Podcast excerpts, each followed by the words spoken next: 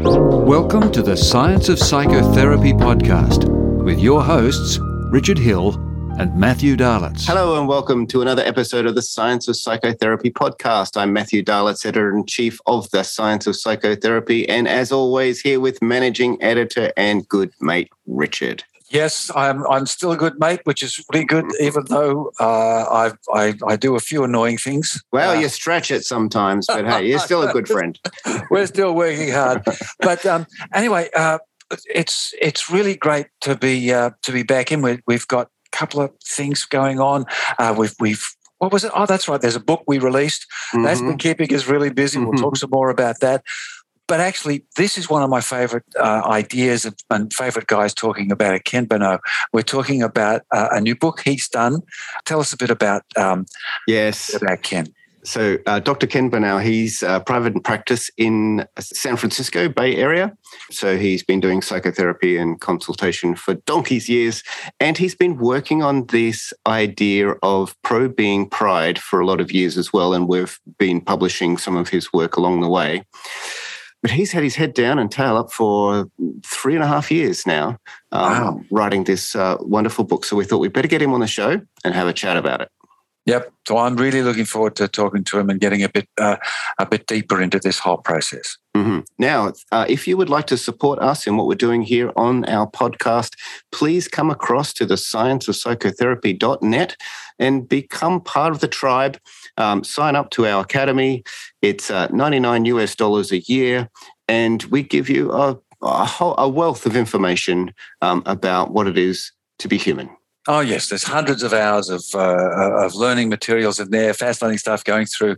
We've got videos, we've got documentaries, uh, quite a lot of things. We'll we'll give you a certificate so you can take them for CEU points, which is um, uh, we know that's not why we should learn, but it certainly is important and necessary mm-hmm. to have. So we do all that, and we're expanding our CEU uh, certificates as as quickly as we can. There's a process you have to go through to to make it work, but um, really, what do you want to know? Come ask us. And we genuinely know that a lot of other people are, are, a lot more expensive than us. And someone said to me, why do you charge only, you know, 99 bucks, uh, US 99? I said, because I think that we think that's how much you should reasonably pay for annual education. So it's not about cheap, expensive. It's just what's a reasonable expense for someone doing a reasonable uh, uh, professional work. Fantastic. So yeah, would love to have you on board. Come come on and um, be part of the tribe and learn more about the science of us. Now, yes, and you can and you can then, when you remember, get to see all of Ken's articles in the uh, Science of Psychotherapy magazine. Yeah, fantastic. Beautiful. All right, let's go across to San Francisco and say hi to Ken. Ken, it's so good to have you back on the Science of Psychotherapy podcast. How are you? I'm great. Thanks for inviting me again. Uh, it's wonderful to see you again, Ken. I, I, I, as I tell you, I keep talking about your stuff constantly, so it's really good to see you again. Good to see you too, Richard. Now we've got you on the show because you've uh, released a book that you've been working on for many a year. Uh, tell us the title. The title is Shame, Pride, and Relational Trauma Concepts and Psychotherapy. Wonderful. Now, I was just asking you before, you know, how long did it take to write? And uh, it's this is uh, this has been a long term project for you. Yeah, I was calculating somewhere about three and a half, almost four years, but a lifetime before that. So you, you get to calculate which one you want to choose. uh, so it's it's interesting how uh, how these things emerge and emerge over time. I, I remember uh, one of the first books I wrote uh, oh, I guess I was in my mid 40s. And uh, my mum was a writer and she was doing. She, she popped off into the bedroom. She brought out a, a letter I'd written to her when I was 25. God, help me why she keeping letters. And she opened it up and turned to a paragraph and said, Oh, there's the beginning of that idea.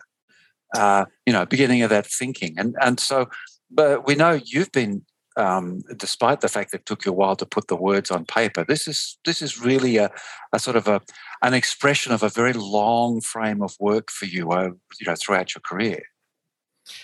Absolutely, and um, I think I was writing sort of a sort of a form of a blog forum in the 2010. So that was where I started writing it, but just sort of trying out the ideas in uh writing with colleagues. But the, the people who are interested in shame are usually not interested in just for intellectual reasons. They have to have some life experience that said, oh, this is a tough one, and I better figure this out both for me personally. And then if you're a therapist, you really want to figure it out as well because um, the way most people think about shame is as an emotion that comes and goes, like all emotions, and you get a rise and a fall. So, oh my God, I feel so embarrassed and okay, I'd work through it and okay, we're good to go. But the kinds of shame that shows up in psychotherapy when you're working with people who've experienced relational trauma, so that includes abuse of all kinds and neglect and sort of profound, profound and pervasive failures to connect and bond for a caregiver with a child.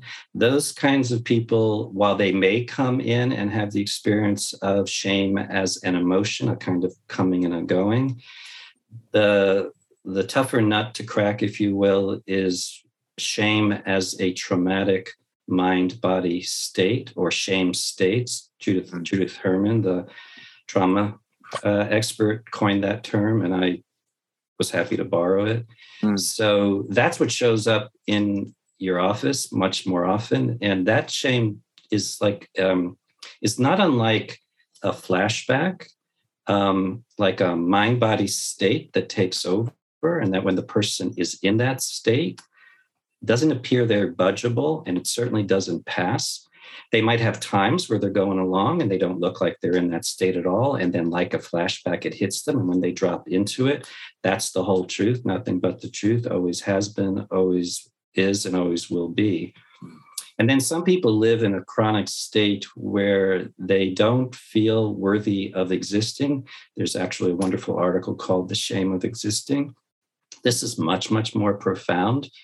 And you can imagine that both in uh, when we're talking about traumatic states as an aspect of self that's um, been associated with shame or one's whole being, you can imagine that that's much more difficult to work. And when therapists say, Oh, I need help with working with shame, that's what they're usually talking about. They're not usually talking about moments where a person feels embarrassed. Oh, I shouldn't have done it. I really regret being that way. And they get over it. That's not typically the shame that most people want help with. Yeah. Yes, it, yes, it, it, it, it is that it's those emergent um, uh, behaviors and, and, and sensations and, and activities that, that occur where shame is actually what underpins it, what, what underlies it.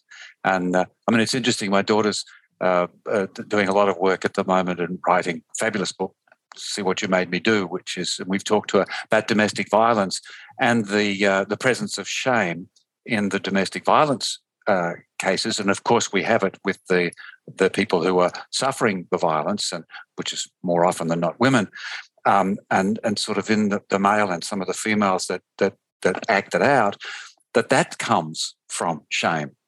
The uh, the you know I, I you know you are shaming me uh, and so on and so forth. So shame has got a pervasive impact on a lot of of different things that emerge out. And so you could have several different things going on in the room, uh, different clients coming with different things, but you could find shame uh, as being uh, certainly a strong element of what's going on underneath. Is that is that sort of what we're talking about? Yeah, I would agree with you 100%. Um, I'm hugely biased, but I think shame is lurking and its shame does lurk by definition by the word origin of shame is to cover. So shame right. doesn't usually come out. Most people don't come to therapy and say i'm here because i want to work on shame. In fact yeah. they almost never say that. In fact many people are clearly suffering from the effects of shame I, we have to come to name it together it's not something that they would think of but um, that means if you believe that, then that means various forms of anxiety related to shame, right? I'm afraid to put myself out there or else I will be. They don't always finish the I will be, but if they did, it would be some version of it would show how terribly defective or damaged or disgusting or something fundamentally wrong with me. So there's anxieties, there's depression, um, the kind of hopelessness and despair that goes with depression is a natural consequence of traumatic shame. Um, uh, what you were referring to is a kind of shame, rage, or humiliation, rage reaction. You humiliate me, I will humiliate you. Um, that's not uncommon in people who are perpetrators of abuse. It's not uncommon in certain political realms that we can look around the world right now. So, um, uh, and and when you think about that, like you ask yourself the question, well, why would shame be so ubiquitous? It's like fear. Shame and fear are really kind of two tributaries, uh, related tributaries of that contribute to um, so-called psychopathology. And you sort of ask, well, what, why would that be? Why would shame be so central? Well, uh, shame is fundamentally about the self. There's something fundamentally wrong with me as a person, not just I re- regret doing something that's more associated with guilt. But shame is always about self in relation to other and self in relation to self. So if it's about self in relationship, other or with self, then how could it not be ubiquitous? Because, you know, we're always bringing ourselves into some kind of interaction, either how I'm viewing myself, that would be self with self, or how I'm viewing you, or how you're viewing me, or how I'm viewing you, viewing me, viewing the back and forth.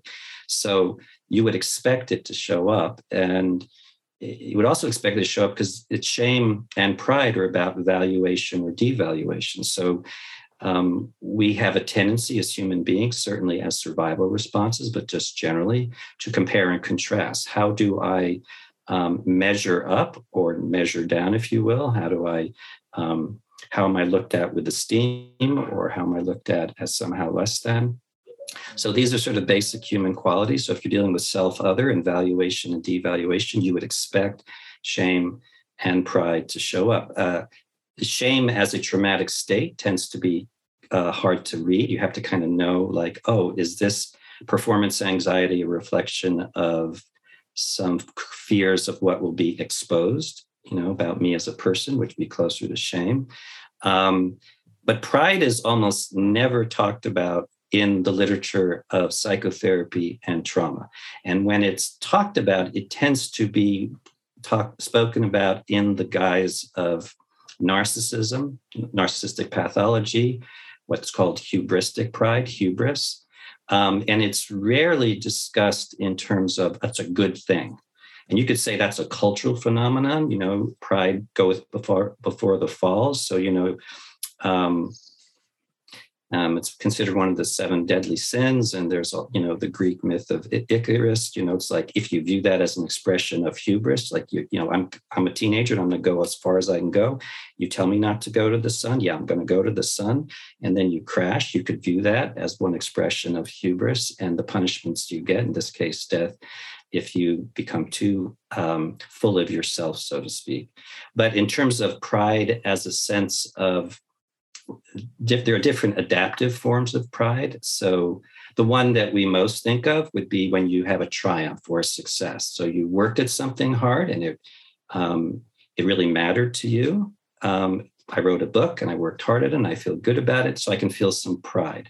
And that's not arrogance, that's not one up, that's just a feeling of pleasure in accomplishing or mastering something. So a child who walks for the first time, they don't have the words, I'm proud, but you can just look like I did it because they've been seeing these big people walk around for a very long time. And it's like, that's not fair. I want to do that too. And when they achieve it, which is a lot of effort, you see the hard work they do to get to being able to walk, there's an, an intrinsic, uh, embodied sense of pride.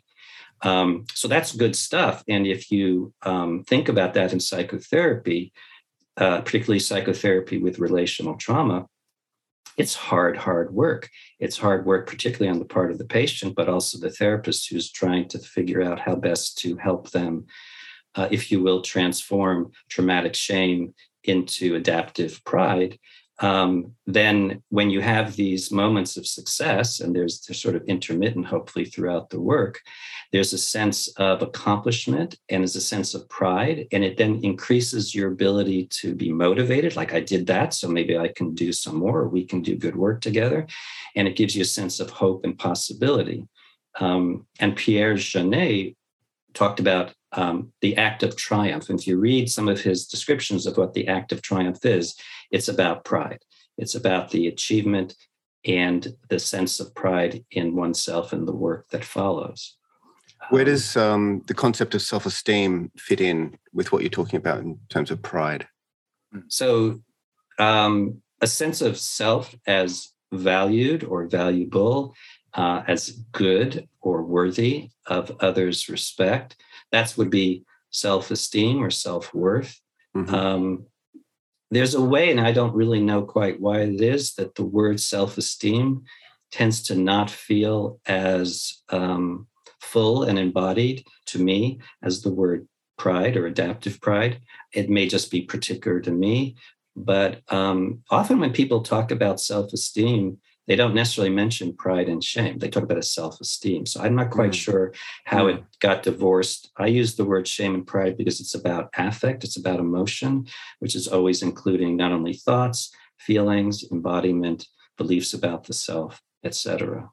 Yeah, um, I, I because I I get problems with uh, uh, with language and semantics. Uh, uh, and I kind of talk about words that have been stolen from us or been uh, right. damaged. And in fact, we're having a, a, lovely discussion about that in relation to what we do, the science. You know, we're, so we're trying to rediscuss uh, and get science away from being this reductionist thing and more into right. this expansive knowledge. And and self-esteem I think is one of those words because it's become very strongly related to what is happening outside of yourself. So, right, as you say, right. it, it's a it's a judgmental thing. I I I have high self esteem if other people think I'm I'm okay, but right. that sense of you're saying the pride. Um, that one can have pride that's totally uh, embraced around yourself, and uh, that certainly the the little child might sit there and say, "Hey, look, you know, you guys all walk now. I can walk. I'm really proud of myself." But they can equally just simply be uh, excited and uh, and yeah. and and then you bring in this word delight. I'm yes. delighted in myself. Yeah, I'm pr- I, uh, pleased that everybody loves me and thinks I'm terrific and is giving me buns and chocolates and whatever it is because I walked. But just that that that self engaged delight in self is, is the one that I find so beautiful that you talk about. Right. So there's different, if you will, adaptive forms of pride. And the one I mentioned is, you know, sense of accomplishment and mastery. And Nathanson writes about that back in the early 90s. But there's some, there's a term I developed, not, not the phenomenon, of course, but the term I developed, which I call pro being pride, P R O dash being pride. Um, and since you know you both are lovers of language, um, I, the reason that the, the way I came up with that term was I looked up the word origin of proud. So the word origin of proud goes back to a Latinate form, um, and it's spelled P R O D E S S E. So I don't know how they would say it, but it would be some version of prodessa. That's that's my translation. Okay. So if you break it down, P R O D means for, F O R, and E S S E means to be. So for being or for one's essential nature. So, what this means is this kind of pride is not an emotion. This is a mind body state. We were talking about the traumatic mind body state. This is an enduring, transformative mind body state. And um, when I sort of thought about well, how does one define being pro being? The word I used is delight. And the, the best sort of example of this for me is when a child is born and they are welcomed into the family that they're welcomed, and not all children are, sadly, but when the child is welcomed, um, they come into the world and the parents or caregivers or aunts, uncles, or whoever goes, ah! and that's just delight and the child has done nothing. I mean, really, the yeah. child was born. They certainly haven't, you know, gotten their graduate degree in psychology, and they don't have to. And when you say, "Well, tell me about your child," they say, "He or she is perfect." Well, come on, how could that be true? But they are because there's something about the human to human um, delight, joy, pleasure in one's essential being. Because you know quickly people start saying well he's like so and so and he's like so and so it reminds me of and that's true but if you really think about it he or she is his or her unique self. So to celebrate that is to be for pro being and i believe there's an essential quality of being human where we are celebrating ourselves. Really, you could say it's like celebrating life, but it's celebrating our unique way of being alive. So, and pro being has forms that are inter interrelational, right? That's a very interrelational experience. But then there's the experience of um, a relationship with oneself, where one takes a kind of intrinsic pleasure in one's unique way of being in the world. Mm-hmm. So that's intra-relational pro-being. And then if you extend it outward, and this will start sounding more spiritual, but I think it's basic to being human as well, then there's a basic delight in being alive and connected with all that is in the world. And I call that extra-relational pro-being pride, but these are all expressions of a similar source. And the reason this is so important is there is no more powerful antidote to the traumatic shame than pro being. If a person experiences themselves as alive and embodied and taking pleasure in their unique self, or if they can receive the therapist experiencing them that way, even in small ways, they cannot at that moment be in a tra- traumatic shame state. It's not possible because we're spending a lot of money um, and and effort kind of buying that back. Um, this this sense with all these things uh-huh. because it's been lost somewhere in in the game. But but as you've been uh, describing it there, this this uh, many ways we've been saying it. So I just wanted to jump in with that, Matt. Uh, yeah, yeah. So as I'm listening to these concepts, for me, it begs the question: you know, how universal is this? Are we? Um, do you notice cultural differences around the globe when it comes to shame um, and pride? Well, I'm I'm no cultural expert, so I can't answer that in definitive ways, but I can tell you it must be true because I do not think, to use the example of the baby coming into the world, I certainly don't think that only happens um, in the United States right. or in Australia. That simply can't be true. And I am certain if I had a conversation with someone from fill in the blank, Tibet or Botswana or wherever it might be. And I said, I try to describe something. They'd say, oh, we call that. Now, I have no idea what they would call that, but I, I don't think I am 100% certain. Like I, that's that's why I said um, I came up with the term. I absolutely never came up with a phenomenon, and so this can't be particular this is the essence of um, uh, being able to be responsive. I mean, we think in systems. I mean, the idea in systems we have individual emergent uh, elements, and that's to do with culture and society and so on, so on and so forth. Right. But there are there are fundamental elements um, yeah. which we can can kind of rely on uh, throughout uh, throughout all cultures, and and I th- I think this is is one yeah. of them. It emerges differently. Sure, the culture affects the way it's expressed. Yes. Um, but it is very fundamental. That's that's why we're so keen to talk about the book today and right. tell people to go out and get it. Yeah. There's some research that looks at what's going on in utero. And um, there's some research um, Damasio talks about, I think it's Damasio talks about a proto self. And there's some yes. other research that tries to describe, well, what is this primal or proto self. And one set of research, um, the, the first author's name is Delafield Butt, um, and the other name I absolutely can't pronounce. Uh, I think it's uh, from an Indian heritage, but it talks about motoric intentionality. So, what that basically means is they're looking at the um, fetus, I think around four, six months, something like that. And they're noticing that its movement has intention. I have no idea how one researches this, but it has intention. So the, the, the, fetus wants to go from here to there, and you can get a sense motorically that's what they intended to do. It's not random movement. And the assumption is that that motoric intentionality is an emerging property, if you will, of a proto self right? So this is long before people say, oh, now he has a sense of self. This is clearly long before that. This is purely embodied. Who knows what's going on in their quote unquote mind?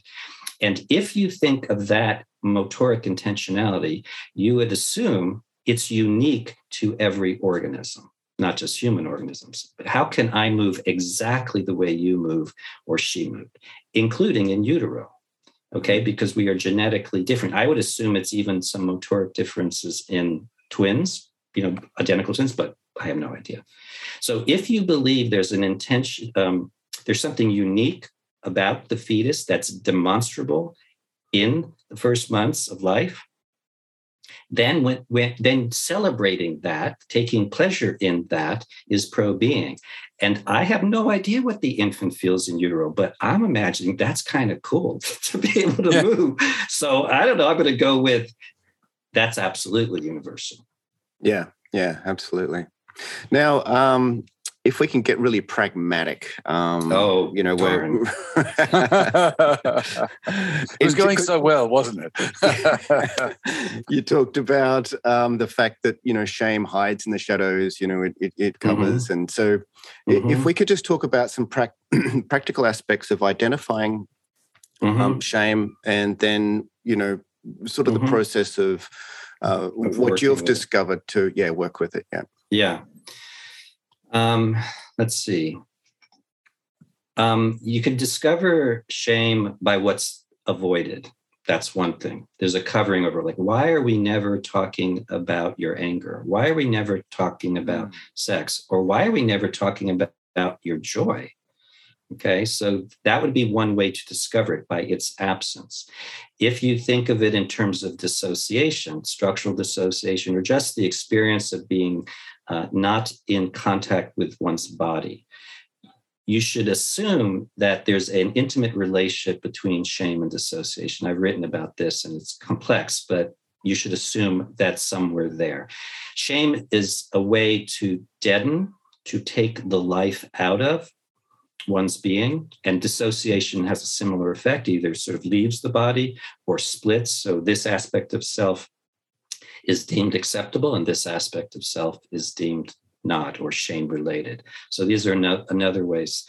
Uh, sometimes it shows up um, in this way. If you study um, shame as an emotion, but also as a trauma state, if you just look at the process, like how do you go from I'm doing okay to dropping into shame?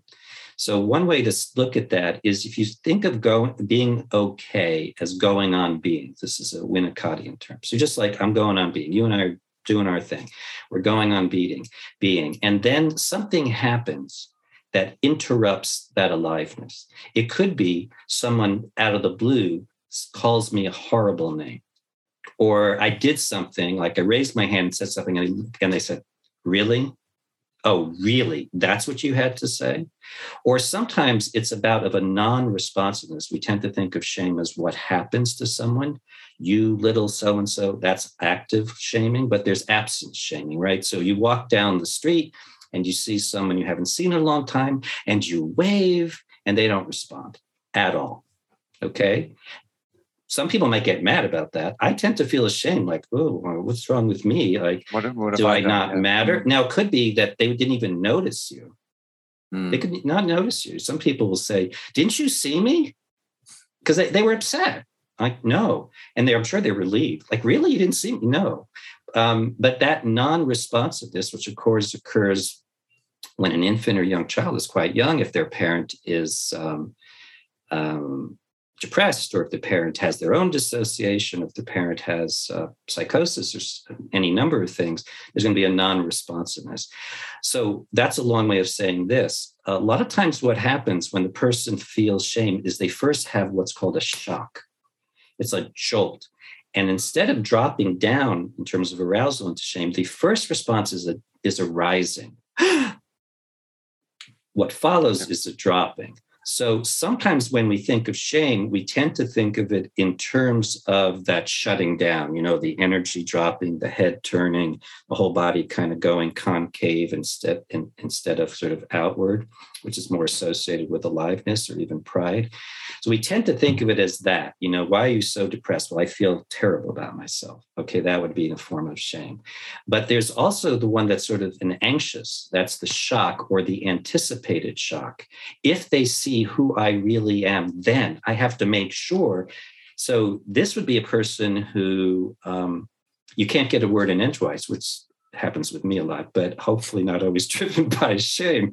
Um, if you can't get a word in edgewise, Well, that suggests there's some part of them that doesn't want you to see them, feel them, and know them in anticipation, sometimes conscious, sometimes not, that when you, quote, really see them, you will discover they have no yeah. worth, there's something wrong with them, yeah. they're not worthy of living, etc.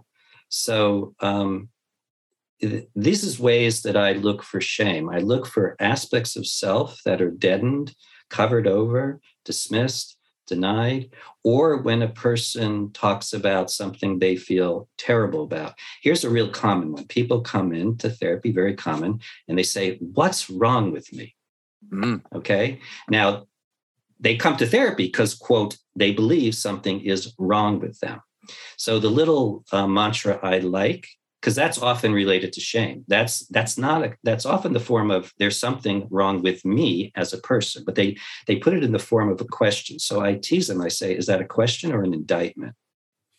When it's an indictment when it's an indictment that's shame but they don't it's such a common thing. Ah, i can't believe i did that. What's wrong with me? That is such a ubiquitous expression. You wouldn't typically think there's shame there and there is so that's another is, way it might show up and, and this is what we talk about it in in in our recent book, and also I did in one before with Ernie Rossi. But that people come into the room, they say, "I'm not okay," uh, and right. then of course you do work with them, and they then say, "Oh, I feel okay now," and move on. And there's something very important in that is that we actually prefer to feel okay. We actually prefer to not be shamed be in, in a state of shame or, or whatever it is, whether it's the shame state or whether it's biological issues, you know, your, your, your gut's going off. And so therefore, and that I think is what is, is even more uh, interesting as a fundamental element that, um, that having a sense of pride, having a sense of pro being, is actually a preferred state that we can move towards. And getting some kind of cognitive uh, perception of this of course, is we certainly have all our inner implicit forces working, but this cognitive perception is it can be really beneficial in our efforts to uh, sustain and grow and engage ourselves. So you know, body up and you know, body to brain and brain to body.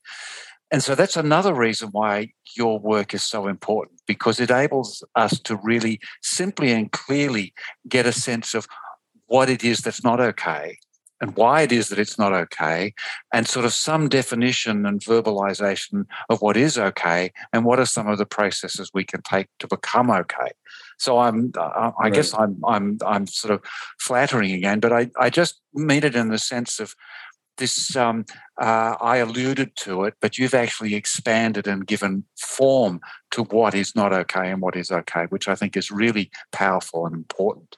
Right, right. Um, and you know, I was just thinking about sort of how it shows up, how shame shows up. Well, there's also how pride shows up. Usually, pride shows up in ways that are fairly obvious if you're thinking in terms of pride. Most people don't, but you know, person accomplished something and they feel really good about themselves. That's pride. They may not use that word, um, but that's what that is, um, and that motivates them to keep going.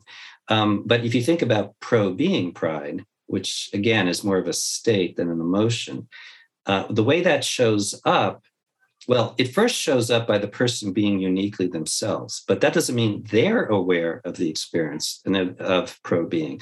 So um, you have your particular way of movement. I have mine. You use certain expressions. I have mine. I guarantee you, as I got to know you, I'd say, I get a sense of who you are as a unique being. And, and then I would say, as I'm getting to know you, I might say, so I'm really getting a sense that you, um, and this could be my not just being okay with their you being you, it could be my taking great pleasure or delighting in you being you simply because you are you, which is pretty darn cool. Just like the infant that comes out of the womb, it's like, I mean, why should it stop at infancy, right? Why should you just say, well, you were cool at about birth? then you. Sort of, it's been down. It's been downhill since then.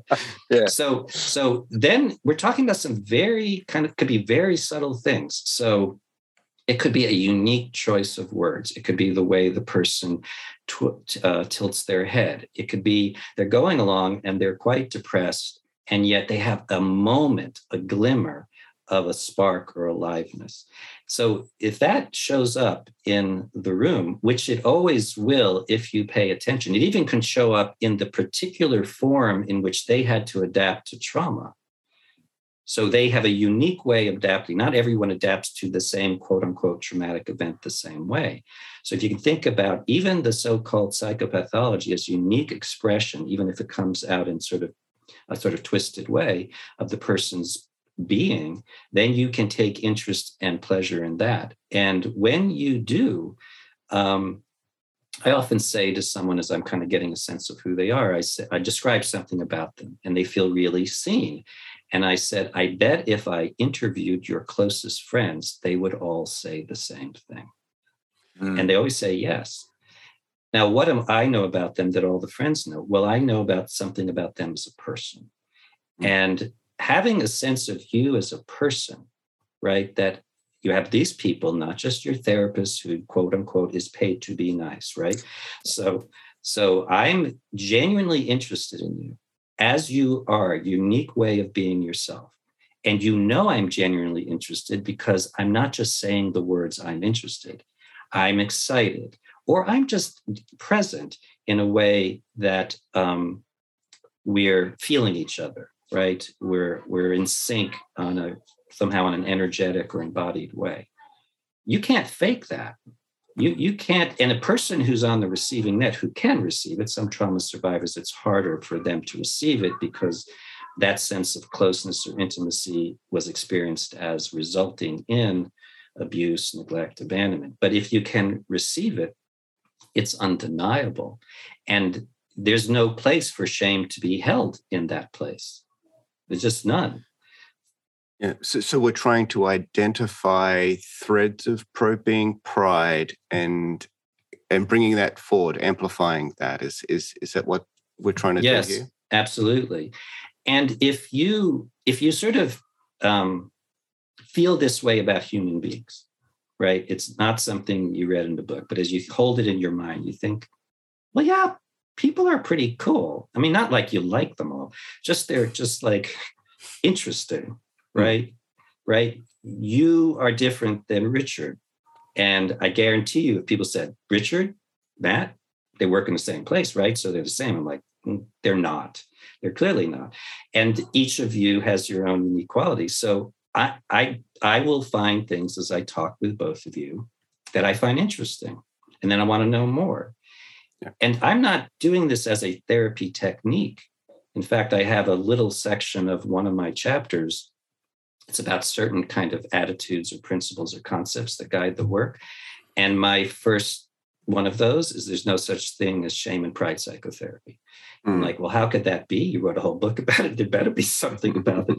but there isn't in the sense of being seen, felt, known, recognized, um, to use um, Bromberg's term, recognition. You can't you can't fake that. Um, I write a little bit in um, my book about a person who goes to therapy and they're they have dealt with a depression a lot of the, for many years and they're feeling really terrible as they enter the therapist's office and the therapist smiles and the, the therapist has a particular quality of smile. They just sort of beam. It's like their pro being is just happy to see this person. Okay. It's hard to experience that kind of smile and still feel crappy about yourself. I mean, it doesn't mean you don't have something to work on, but who is this person that finds me delightful? He's not saying, oh, you're not that bad. No, he or she smiled at me how could that be if I'm feeling so horrible? So that's an example of such a small way. And trust me, if you ask that person years later, what do you remember about the therapist? Oh, there was that one time he or great she smile. smiled. Mm-hmm. Yeah. It's like, really? I thought it was my great interpretation. No, it was your smile. that, that reminds me of some of the work that HeartMath um, did on the, the radiation of our heart and how we uh-huh. have to uh-huh. be, you know, come from a, a, a an honest, you know, heartfelt mm. um, because because we electromagnetically rad- radiate that and that that mm-hmm. modulates the other person's um, mm-hmm. brain waves and so you can't fake it. You have to be no you can't fake it. yeah. Yeah i mean it's interesting. Because this because uh, uh, my granddaughter's coming up to around five years of age, I'm thinking of theory of mind. I'm thinking of this development of uh, uh, of the mental uh, mm-hmm. capacity to understand the, the difference between myself and others, and mm-hmm. I can see that happening to her. And I'm just just looking in in this idea of have you put any thoughts to that? This nature of the the pro being is it amplified or is it does it create become formulated uh, in around this? Has it got some relationship to theory of mind at all? Okay, so you had to ask me a question I never thought of, so I'll have to play with that one. So I would say, okay, here's what I would say. Um, when people talk about shame, um, the developmental researchers, not all, of course, but many of the developmental researchers say, well, it comes online about somewhere between two and three. Okay. And it comes online when the person has quote unquote self consciousness. And self consciousness is closer to self other consciousness. Oh, you're looking at me in a particular way. So, therefore, in some way, I am the you who views me that way, or this kind of a reflecting back like mirrors. Okay, so you'd say, well, and in fact, self conscious emotions include uh, shame and pride and guilt. Hmm. That's mm. usually the categories of self-conscious emotion. So the developmental researchers, these particular ones that I'm mentioning, say somewhere between two and three. Then that might relate to, okay, I get a sense that you have a mind. Hmm. I get a sense that, because you know, you could say, well, at the very young age, the child thinks their mind and my mind is the same. So if you look at me negatively, then I am. That's the whole story. Not you're in a bad mood or you you woke up on the wrong side of the bed. So theory of mind gets more complex, you know, as you start thinking about is it an accurate reading of the other person's mind. Mm-hmm. But if you think about this at the more organismic level, right? Um, Trevarthen, Colin Trevarthen writes about shame and pride in the first year of life is a wonderful quote about this. It's like, well, how can that be? Well, it fits if you think of it more in terms of one's being, okay. not one's cognition. So the developmental researchers say later. Theory of mind, I would assume, develops, quote, later. And this experience of self as valued or devalued, self as worthy of being alive or not worthy of being alive, that has to come much earlier. Yeah. And that yeah. self is not worded so that's why you quote, it's harder to research because how do you research what can't be worded? Although there's some research that shows in the first year of life, um, if a person, a baby, could do something, like get a, a, you know, they do a thing where they look a certain place and the thing swirls around them when they look, you know, these very young infant research. Well, let's say the baby make the thing swirl. It's pretty cool. So now I have some way of affecting the world. That's pride, again, implicitly if you prevent them from doing it, like they look and the thing doesn't swirl, even though you, they looked in the right spot, this is what happened. They go like this. Yes. And we're talking the first year of life. So is that shame? I'm going to say yes. I'm, who would know? But I would say yes. Yeah. It's it's interesting. I mean, that development of uh, uh, uh, quite I quite a um, grasp onto a lot of what you're saying. That that early, that non-conscious, that non-verbal state, the the, uh, uh, the, you know the theory of mind change is not something like a switch. It, it uh, and I've always thought it it really begins in that around two as language begins to emerge, and then eventually uh, like I, I noticed my my little granddaughter, she would be uh, trepidatious about things that she was unsure of, and I would think that was part of shame and pride. I don't know whether I'll I'll, I'll do it a sense of self, but now mm-hmm. she's expressing an interesting thing where she's moving into the the area of um, being someone that is that is better than or less than, um, so suddenly we find uh, if she loses a game, she, she's having reactions now that are different than she had uh, a little while ago. So right. it's it's really interesting to watch these, and and uh, I'm going to make sure my daughter has a little look at this this um, presentation because it's really important in in getting a grasp of what we're working with. It's not about behaviours; it's about these, uh, although they're important, of course, and you can teach right. some of those. But what's the underpinnings that we're allowing to um, right to, to develop? Right. Right. And, you know, I was just thinking, um, you know, the Tronick's uh, still face paradigm. I was thinking of him too. Yeah where an infant usually they're like young nine months 12 months whatever and they come in with the parent usually it's the mother in these research products that i've seen and they have presumably a secure attachment. So they have a really good bond. And you watch these little interactions and they're just like adorable, right? So the mother does this and the baby does that. And you have this little dance going and it's, it's mostly nonverbal. And if they make words, it's mostly, you know, like motherese. Oh, ah, the baby goes, ah, and does the same thing in their way, right? And so there's not a lot of words, but there's a lot of emotion and embodiment and energy, right? And so they're doing great. And then the researcher says, mom goes still face. So then the mother turns away and comes back. Still. Mm-hmm it's torture. If you watch it i experience it as torture in fact i don't i think while you're doing this research it's really painful to watch. Yeah please stop um, yeah. and if you watch what happens first of all the baby tries to do what he always did he or she did. Well that's not working. Well so then baby gets more aggressive. That's not working. So anger is not working. Then the baby gets frustrated and confused and almost disorganized. That's not working. And what eventually happens is the baby collapses. Mm. Now, one could imagine, let's just imagine that your mother or father was repeatedly non responsive. Okay, mm. I'm not talking about abusive, I'm talking about non responsive. Mm. I know people who've experienced um, loss in their lives. No one talked about the loss. There was no going to a funeral. There was no, you must miss your special friend or your sibling or your dog. There's none of that. And so you could think of that as a repeated daily experience of still face, mm. right? I've had people, they, they say, I came home from school. What happened?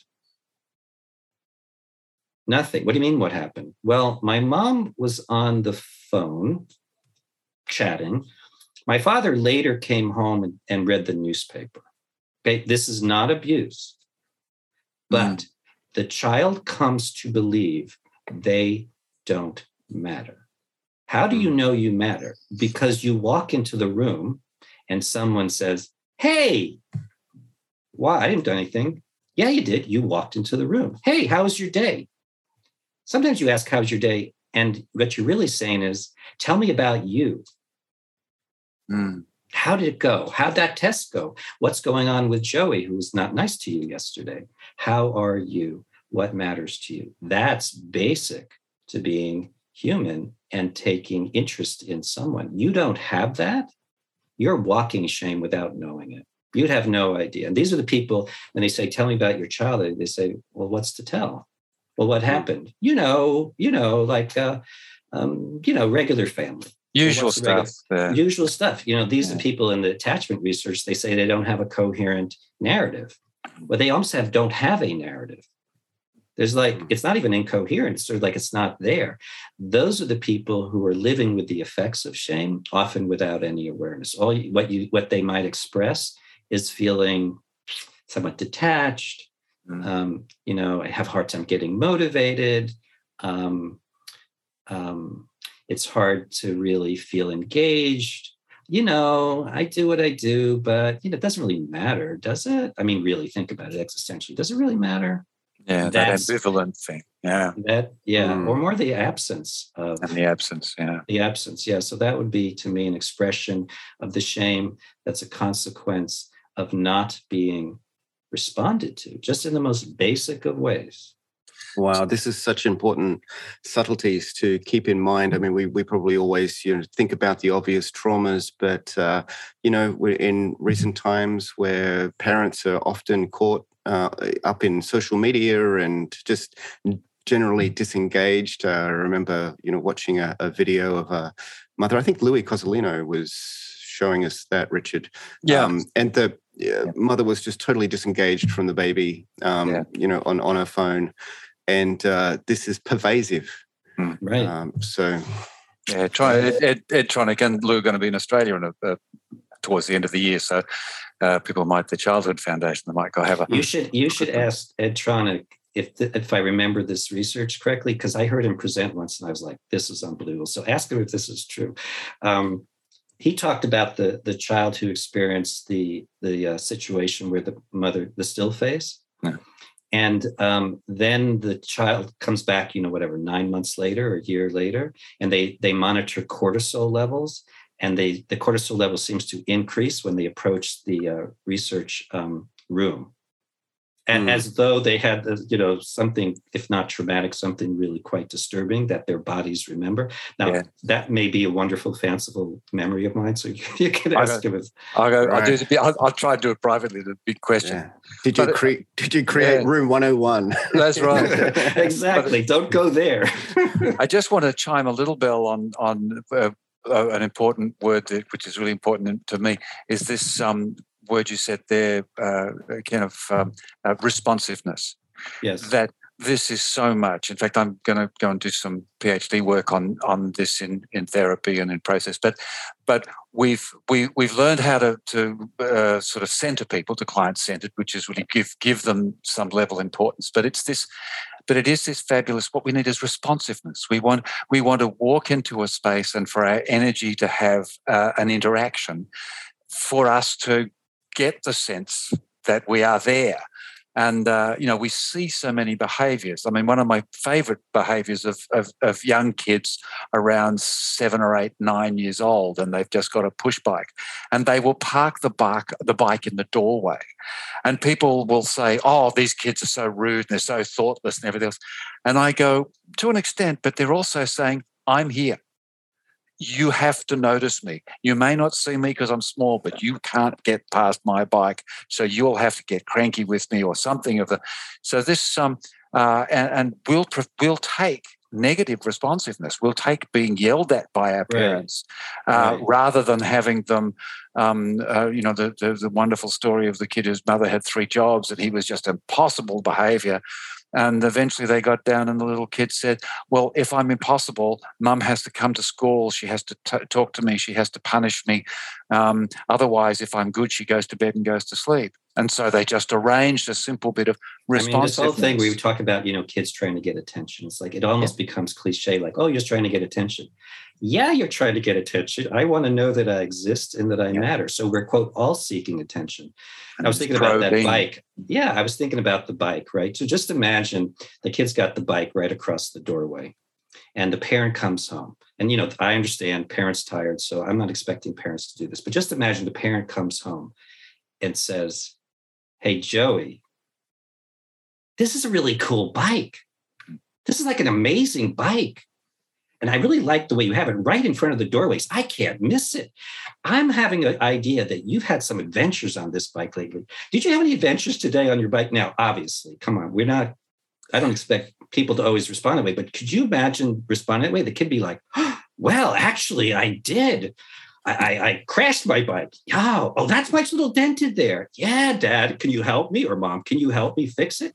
Yeah. Well, I'm so glad then you told me. I wouldn't have known you had an accident, right? So this yeah. is like we're going about the bike, but the implicit message is if the bike matters to you, the bike matters to me because you matter. So now mm-hmm. we're back to um, taking and, delight. Yeah. And that's a great possibility, you know, that that that we often miss because we're trying to be ordered rather than responsive. So I just can't think of uh, uh, of anything. Um, I mean, I I talk about delight at being delighted. Uh, you know, I showed someone my book the other day, uh, the, the new book. It was really great, and they said, "Oh, I couldn't read this. Um, you know, this this so." They were expressing their shame instead of having some delight in my delight that I produced well, a book. Yeah, it, yeah. was it was, and I'm thinking of you again. I think, oh God, I, I got to tell Ken that because, but I really can't recommend um, uh, this stronger or, or, more highly